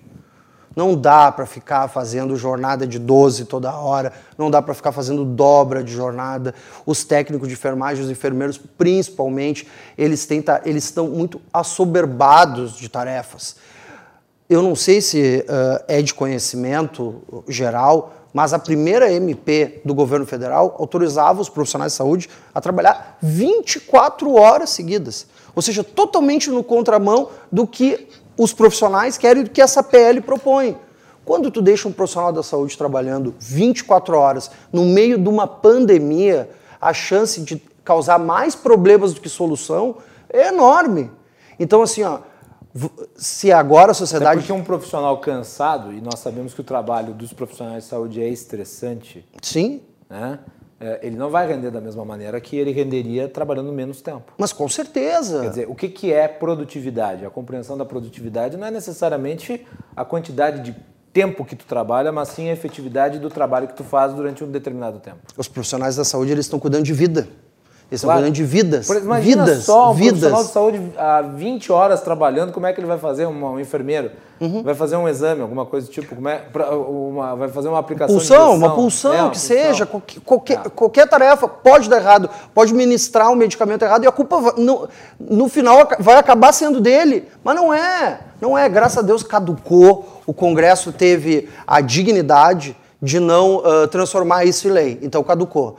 E agora, com essa PL, essa PL sim seria o maior reconhecimento que os profissionais da saúde teriam durante a pandemia. Eu já disse, esses dias até saiu um artigo meu no jornal, eu já disse, é muito bonito bater palma para os profissionais da saúde, é lindo, é, é uma atitude bonita, mas eles precisam é de reconhecimento, testagem, salários dignos, jornada decente. É isso que precisa. E claro, EPIs de qualidade. É, é, eu pedi para a Melanie preparar para nós aí um tweet feito pelo governador Eduardo Leite relativo à ampliação de leitos aqui no Rio Grande do Sul. Vamos colocar no ar? Tá aí. O governador Eduardo Leite publicou o seguinte: a ampliação de leitos de UTI SUS no Rio Grande do Sul representa o dobro do percentual registrado no Brasil desde o começo da pandemia de coronavírus. No estado, eram 933 em março, agora já são quase 1.800 leitos de UTI adulto SUS habilitados ou em processo de habilitação em todas as regiões. E daí ele coloca ali o comparativo, 45% no Brasil SUS e privado, 90% no Rio Grande do Sul apenas SUS. Doutor Tiago Duarte, como é que tu avalia esses números aí do governo do estado? Eu, eu acho que houve uma ampliação, acho que não foi ainda o suficiente foi uma ampliação considerável de leitos de UTI. Cidades uh, pequenas uh, têm tido a possibilidade de ter e distantes têm tido a possibilidade de ter leitos de UTI. Eu acho que isso é um avanço, mas infelizmente, como a gente estava conversando aqui, os grandes centros, as grandes regiões metropolitanas ainda carecem de ampliação que é possível e, e, e, deve ocorrer. Falo especialmente de Porto Alegre, falo de Santa Maria. Santa Maria tem um hospital fechado ainda, né? Guaíba felizmente abriu o seu hospital. Canoas tem a possibilidade de ampliação e de recuperação. Devia ter, ao invés de ter feito leitos uh, de hospital de campanha, deveria ter reativado o HU na sua o Hospital Universitário de Canoas na sua no seu conjunto então, eh, eu acho que é um avanço, mas não pode se contentar só com isso. Eu acho que a gente precisa avançar. Eu acho que a medicina, eu vejo a medicina, uh, uh, falando um pouco sobre o que o professor Ayrton Stein falou, a medicina, eu acho que uh, acabou tendo um resgate com a pandemia. Né? A medicina sofre um dilema parcial uh, nisto que o professor Stein falou, e também um outro dilema que é parcial no que se refere ao risco médico legal. Né? As pessoas, infelizmente, principalmente aqui no Rio Grande do Sul, as pessoas, uh, muitas pessoas partem do pressuposto uh, de que o médico agiu com imprudência, imperícia e negligência, muitas vezes. Por quê? Porque não se consegue, dentro do sistema de saúde que nós temos aqui no estado e principalmente nas regiões metropolitanas, principalmente em Porto Alegre, não se consegue estabelecer adequadamente a relação médico-paciente eh, com, com as pessoas, com os indivíduos da cidade. E aí, esse tipo de situação, por que, que não se consegue estabelecer? Porque, por exemplo, o contrato na prefeitura para médico, quando o indivíduo passa no concurso da prefeitura, é um problema. É um problema para ele, é emblemático para ele, porque o valor remuneratório é, que ele recebe, nada contra, nada. É, é, que bom que os profissionais. É, é, o mesmo de um cobrador de ônibus da Carris. Nada contra os cobradores, eu acho que os cobradores ainda recebem pouco. Mas o médico da prefeitura, que, entra, que passa no concurso da prefeitura, recebe muito pouco muito aquém dos valores pagos pela iniciativa privada.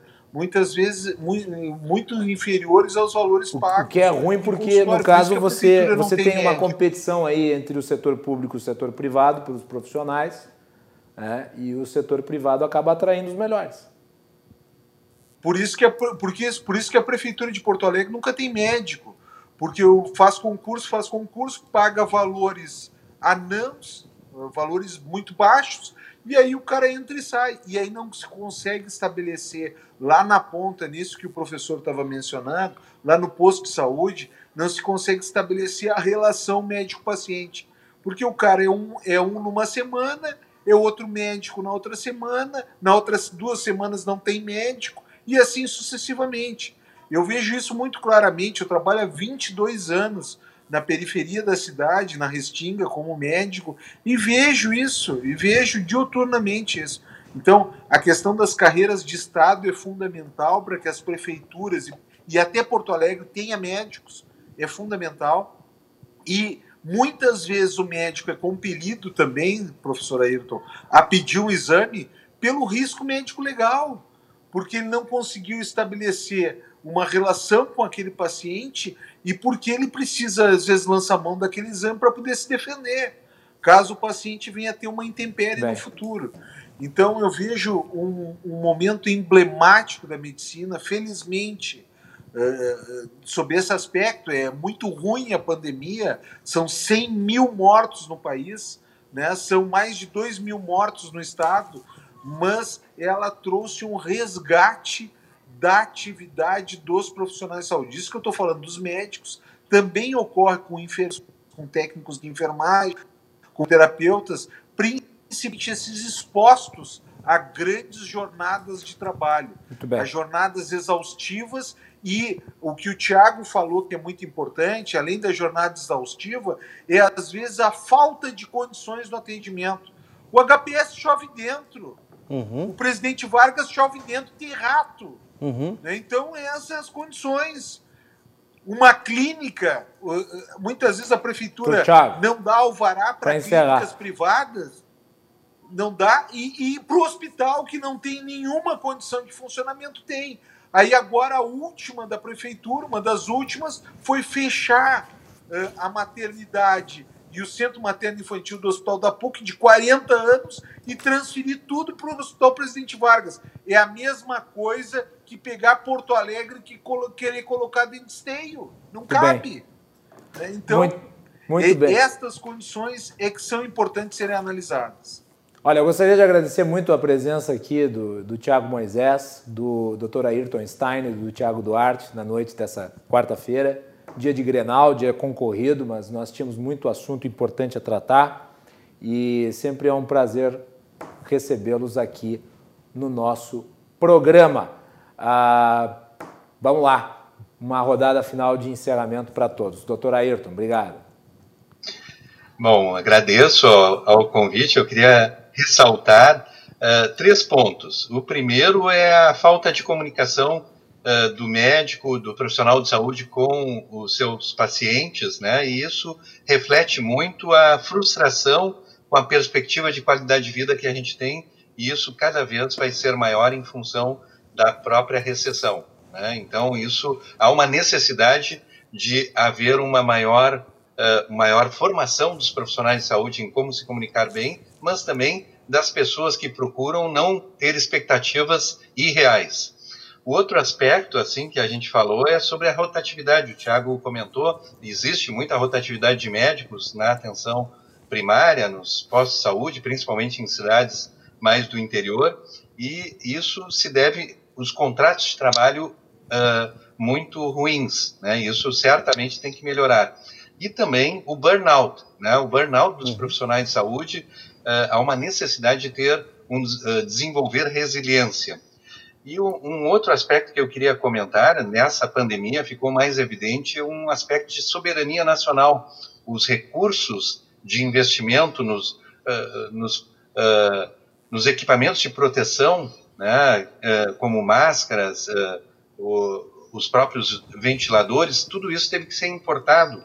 Então, o Brasil tem que investir mais na indústria uh, de produtos que sejam essenciais para a nossa população. E para isso precisa também investir em pesquisa. Né? Então, houve nesses últimos anos um desinvestimento na pesquisa e isso também contribuiu negativamente para como a gente se preparasse para essa pandemia.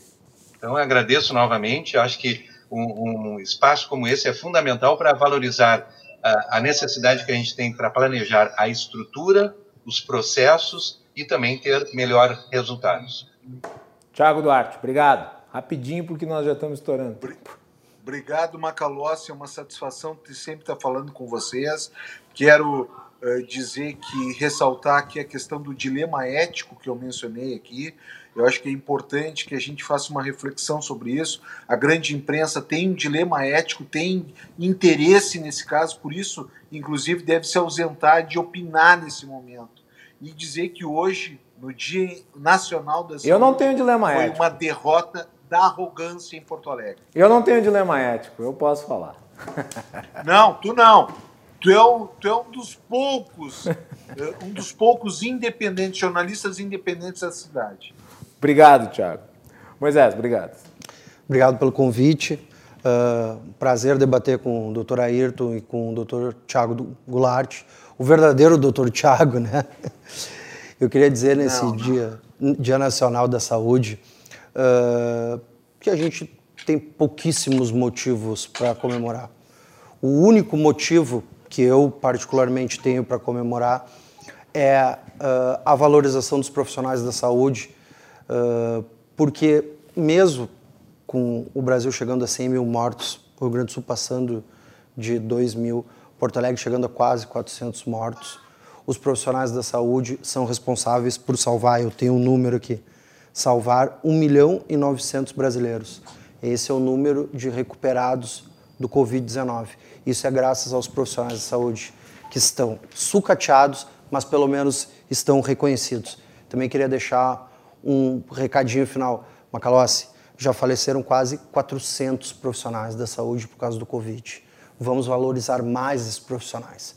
Deixo um abraço a todos eles e digo, vamos juntos. A grande virada só depende de nós. Muito bem. E eu gostaria de agradecer novamente o Tiago Duarte, o Dr. Ayrton Stein. Uh, o Dr. Ayrton Stein, inclusive, é professor da minha namorada, da Fernanda Trave Pericioli, aluna dele na pós-graduação, né, Dr. Stein? E eu gostaria de Isso. agradecer também ao Dr. Stein pela preciosa dica para uma edição anterior do programa que nós falamos sobre pesquisa científica, a doutora Priscila Loura, que participou aqui do nosso programa, muito, muito, muito interessante, muito, muito educativo. Dr. Stein sempre aí fazendo um trabalho maravilhoso, tem espaço aqui a hora que, que quiser. Um abraço, doutor Stein, obrigado. E também ao meu querido Thiago Moisés, aqui comigo, aqui no estúdio da RDC-TV. Nesse Dia da Saúde, eu dedico o programa a todos os profissionais, a esses que estão aqui conosco.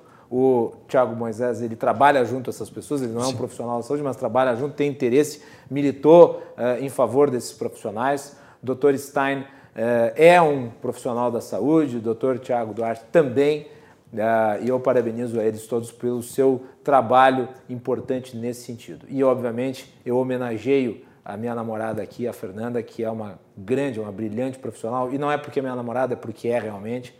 Ela está lá na linha de frente, passa essas agruras que foram mencionadas aqui no programa, eu sei, porque convivo com ela. E todos os profissionais da área da saúde merecem o reconhecimento, o reconhecimento nesse Dia Mundial da Saúde. Voltamos depois do intervalo.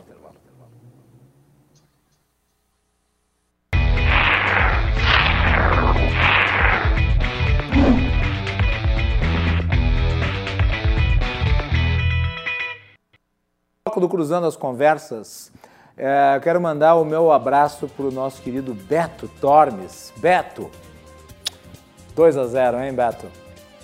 Saudades de ti, Beto. Gostaria de te cornetear ao vivo aqui no programa, mas não vai ser possível. Então ficar à distância. Saudades do Beto Tormes, grande profissional. É? Deve estar em casa chorando. É? Já foi dormir, Beto? Muito bem. O nosso programa é um oferecimento da Associação dos Oficiais da Brigada Militar, defendendo quem protege você. De Galeazzi Sul, há 40 anos, a evolução dos metais. Badesul Desenvolvimento. Badesul valoriza você, valoriza o Rio Grande. Conte sempre com o Badesul. E também de Porto Color, soluções gráficas a Porto Color, atendendo pelo WhatsApp. Tem os serviços da Porto Color na sua casa. No primeiro e no segundo bloco do programa, uh, nós tivemos aí a participação do deputado Tiago Duarte, do advogado Tiago Moisés e do Dr. Ayrton Stein, médico professor de saúde coletiva. Neste último bloco, como sempre, nós temos a participação de João Carlos Silva, direto de Brasília. João, boa noite, bem-vindo. Boa noite, Magalhães, tudo bem? Tudo tranquilo, e aí? Tudo tranquilo. Tudo bem. João, novidades aí de Brasília, como é que está o andamento da proposta de reforma tributária? O Paulo Guedes defendeu ela publicamente, disse que uh, a CPMF, o, o, novo imposto digital, é, é importante e não é para se preocupar porque nós não teremos aumento de arrecadação. Você vê o Paulo Guedes, o ministro Paulo Guedes falando, a gente acredita que nós vamos entrar no País das Maravilhas, né? É, ele é um conjunto de palestras, alguns dizem, né? É um homem muito é. inteligente, ganhou muito dinheiro no mercado financeiro, mas uma coisa é administrar o setor privado, outra coisa é entender o setor público. E nós estamos enfrentando essa pandemia gigante e não sabemos o destino que levará a economia brasileira, nem a mundial. Só que o, o que acontece com o ministro Paulo Guedes é que ele vai ter um problema no meio do caminho, que é o presidente da Câmara, Rodrigo Maia, que tá, já disse explicitamente sobre essa questão. É, a Câmara não vai afrouxar. Se o tributo for voltado para a, a classe, a classe menor no país, a classe média, é, com certeza, o, o texto da, da, reforma do ministro Paulo Guedes ele vai, ele vai, ter que ser modificado. Hoje, conversando com alguns parlamentares, é, me disseram que, inclusive no próprio Palácio do Planalto, me disseram que é muito difícil o, o, o texto passar do jeito que o Paulo Guedes deseja. Há uma, uma influência na sociedade, no, no, nos setores diversos da economia, e acho que mais um imposto o Brasil não aguenta. Na verdade, o, que o, ministro Paulo Guedes desenhou é uma CPMF maquiada com outro nome. Não tem outra. outra, outra eu, eu, passei a chamar, João, de CPMF Patriota. É, é correto. Que é o Casa Verde Amarela, né? É, sempre tem um, algum elemento assim que busque uh, o orgulho pátrio. Então, acho que CPMF uh, patriota combina com esse governo. Sim, e outra, o, ela não passa na Câmara. Eu, eu digo isso porque eu vi o presidente Rodrigo Maia, ele, ele, comanda a Câmara dos Deputados, a maioria dos votos são dele. Ele tem ali 90% dos votos. O, o, o, o texto é, aplicado do, do, do ministro Paulo Guedes, ele não vai passar na Câmara e muito menos no, no Senado. e o detalhe, já... né, João, um detalhe que eu acho que é importante no debate da reforma tributária do governo federal é que, como ela foi fatiada, a gente está no terreno da pura especulação. E quando você trabalha com a especulação, você cria uma maior resistência ao que você não sabe o que é. Então, dizer, além de tudo, foi errado a forma como a reforma tributária foi apresentada. Ao invés de vir o conjunto completo da reforma, como nós vimos na reforma previdenciária, Aqui nós temos uma coisa em parcela. Então, as últimas fases da reforma tributária ainda não se sabe como é que vão ser. Que, que, que o Brasil precisa. Você, na verdade, você o que acontece, você submete a reforma tributária a um desgaste muito grande. Exatamente. O, o que o Brasil precisa de reforma tributária, todo mundo sabe. Agora, tem um texto, do, tem, um, tem um projeto lá atrás, da década de 80, onde o, o texto do imposto único, que na verdade o pai do imposto único é o deputado, era o deputado Flávio Reis, deputado Flávio Rocha, do Rio Grande do Norte, dono da, da, da indústria Guararapes, da, da loja Riachuelo. É, ele tinha um texto do imposto único muito bem elaborado, muito bem preparado, todo mundo relembra isso até hoje. Era um texto importante, já você teve que condensar impostos no Brasil, que é uma carga tributária violentíssima. você condensaria ele com as novas ideias de mercado. Só que essa do Paulo Guedes, é aquela história, todo mundo assustou quando pegou aquele, aquele papel bonito, aquele negócio bonito que saiu lá da casa do, do, do presidente da Câmara, quando eles foram no, no, no Congresso à tarde, quase caíram de costas, né? porque era um troço completamente diferenciado. Sim. Não era aquilo que eles esperavam. Era um, como diz o, ditado popular no, no, nas fazendas, é um angu de caroço. Assustaram. E o, presidente Rodrigo Maia, em todas as entrevistas coletivas que dá todos os dias, ele diz que o imposto não passa no Congresso. Ele, ele particularmente, vai trabalhar para não passar. Então, ele, ele, ele falou isso com todas as letras na segunda-feira no Roda Viva. Sim, o, o, e hoje, o, não sei se você percebeu... Ele, ele basicamente disse, não apresenta porque não passa, nem percam o seu tempo. Não passa. E sabe o que é o pior de tudo, João? É que assim, a primeira fase, nós discutimos aqui com o, o Biratan Sanderson, que é o vice-líder vice do governo.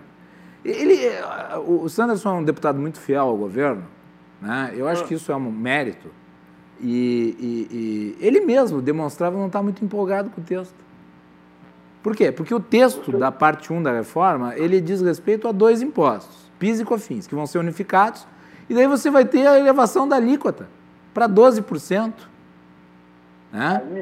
Uh, então, é um projeto muito pequeno, que é uma simplificação básica, mas com uma elevação de alíquota. E dentro do Congresso Nacional tem duas PECs, uma do Baleia Rossi, que a gente já cansou de falar, eu e tu já falamos mil vezes.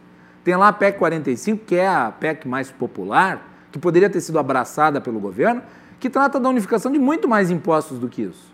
Então, quer dizer, além de tudo, uma perda de tempo.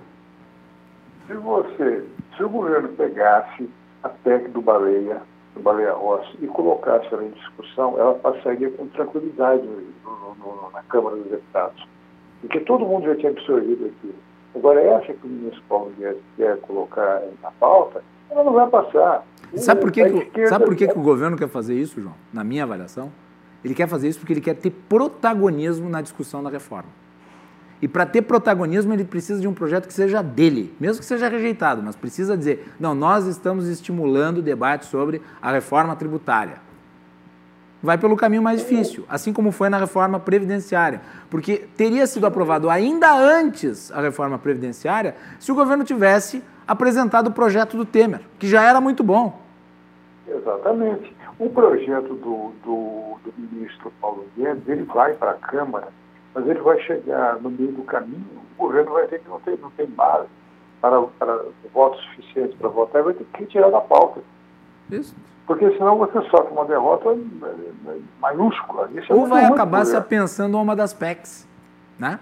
Sim, hoje no, no, no, na sessão virtual da Câmara, você ouvia parlamentares da esquerda, da direita, do centro, todos contra o, o projeto do, do ministro Paulo Guedes. Então, você para trabalhar isso, você vai ter que ter um consenso da Câmara. Você, para ter consenso, tem que ter, sabe o que? Presidente da casa. Você não tem um presidente da casa. O presidente da casa comanda a Câmara dos Deputados. Ele pegou o Rodrigo Maia, não deu comando da casa. Bobagem. Ele tem 90% dos votos ali dentro. O, do jeito que está o, o, projeto, ele não vai passar. Ele, ele não vai ter nem discussão. Sim, vai ser amplamente rejeitado, da forma como está. Uh, e nós vamos perder muito tempo discutindo o que não vai adiante. Eu acho isso Aliás, ruim, porque a reforma tributária ela é importante. Mas eu diria, se você vai mudar para piorar, melhor é não fazer nada. Não fazer nada, deixa do jeito que está. E, na verdade, Macalá, você tem que perceber o seguinte, tem que ver o que a luz do fim do túnel reserva para a gente. Quando essa pandemia passar, o que, que vai ser, o, qual vai ser o futuro do país, principalmente na economia. Você vai ter não, que e sabe o que, que é? Olha só, João, nós vamos ficar falando de reforma tributária porque é importante. Mas essa, do, o, que, o que apareceu dessa reforma vai na contramão do que nós tivemos até aqui. Por quê? Primeira parte da reforma incide sobre consumo. E daí nós vamos pegar o setor de serviços. Qual que é o setor mais afetado pela pandemia? Serviço. Serviço. Então tu vai sobretaxar o setor de serviços que já está aí passando pelas maiores dificuldades da sua história, todo mundo fechando as portas. Hoje eu fui pegar, fui comprar um vinho hoje, Fui comprar um vinho da Serra, tá, João? Fui comprar um vinho e daí a mulher que era dona ali, do, que é dona do lugar, um lugar ótimo, bonito, fervilhava de pessoas. Assim, nós estamos aqui abertos, nós estamos aqui abertos por, porque somos cabeças duras. Então eles estão passando por uma dificuldade enorme. E daí vai lá, o governo apresenta o projeto, o que, que ele faz? Sobretaxa no setor de serviços. E depois o governo quer criar um imposto sobre o consumo eletrônico, que é essa nova CPMF. Qual que é o setor da economia que hoje faz com que uma parte considerável das empresas ainda tenham renda? O setor de consumo através da internet, o setor digital. Então tu vai taxar as duas coisas que se movem. Se você teve é, é, no estado de São Paulo 15 mil bares e restaurantes fechados, você pode colocar na conta quando essa pandemia, é, até o final do ano, quando essa pandemia já estiver dissipada, Deus ajude, mais de 200 mil é, é, é, serviços fechados, empresas fechadas, lojas fechadas. 200 mil é um número muito expressivo. Então, quando você vem com taxação, não resolve o problema, você está certo. Você tem que ter visto isso lá atrás, uma, uma compensação para salvaguardar essas empresas, a pequena e a média. A grande, vai ser, a grande precisa da pequena e da média. Se a grande não conseguir se suportar, tiver emprego e é, emissões de massa, a economia nossa vai para o buraco. nós não aguentar. O, o, país não aguenta o solavanco econômico. A gente está muito bem disso. Desde aí a pandemia. Eu não sou economista, não posso dizer o que o, o, professorado da área diz, mas você pega essa pandemia que assolou o país, não digo mundo, o mundo é uma coisa, o Brasil é uma outra completamente diferente, porque nós já vimos uma recessão grande. E nós vamos fechar a cortina de 2020 numa situação extremamente complicada. Então, o governo tem que ter uma noção de logística, eu chamo isso de logística montar uma logística para poder salvaguardar os direitos do, do trabalhador brasileiro. Mas, é, não no, nessas taxações de novos impostos, porque você vai acarretar mais é, suplício ao empresário ou comerciante não aguenta mais. Por quê? O setor de alimentos, veja só, vai começar a colocar alto nos produtos. São impostos que, estão que incidem sobre isso. A gente já vê nas bombas do mercado, nas, nas farmácias, o, a gasolina já subiu, teve alteração de preço. O Brasil não suporta isso. Então o governo tem que ter o pé no chão. O presidente tem que conversar com o Paulo Guedes, isso não é hora de fazer uma apresentação do esporte. Vamos, vamos chamar os líderes e ter uma, uma solução mais amena. Não do jeito que está. Do jeito que está, o Brasil não precisa disso, não de novo. Né? João, obrigado pela participação hoje aqui no nosso programa. Tu voltas amanhã. Grande abraço. Tudo de bom. João Carlos Silva, obrigado, João. Um abraço para ti também. E nós ficamos por aqui agradecendo a todos pela audiência. Já estamos estourando o nosso horário. O Cruzando volta amanhã a partir das 22h15. Boa noite.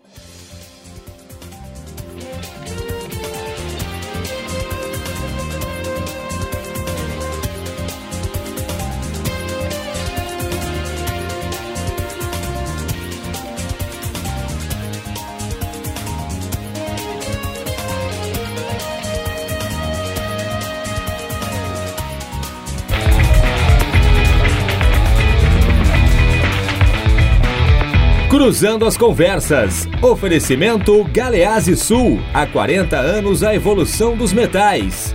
Associação dos Oficiais da Brigada Militar. Defendendo quem protege você. O Badesul valoriza você, valoriza o Rio Grande. Conte sempre com o Badesul e Porto Color.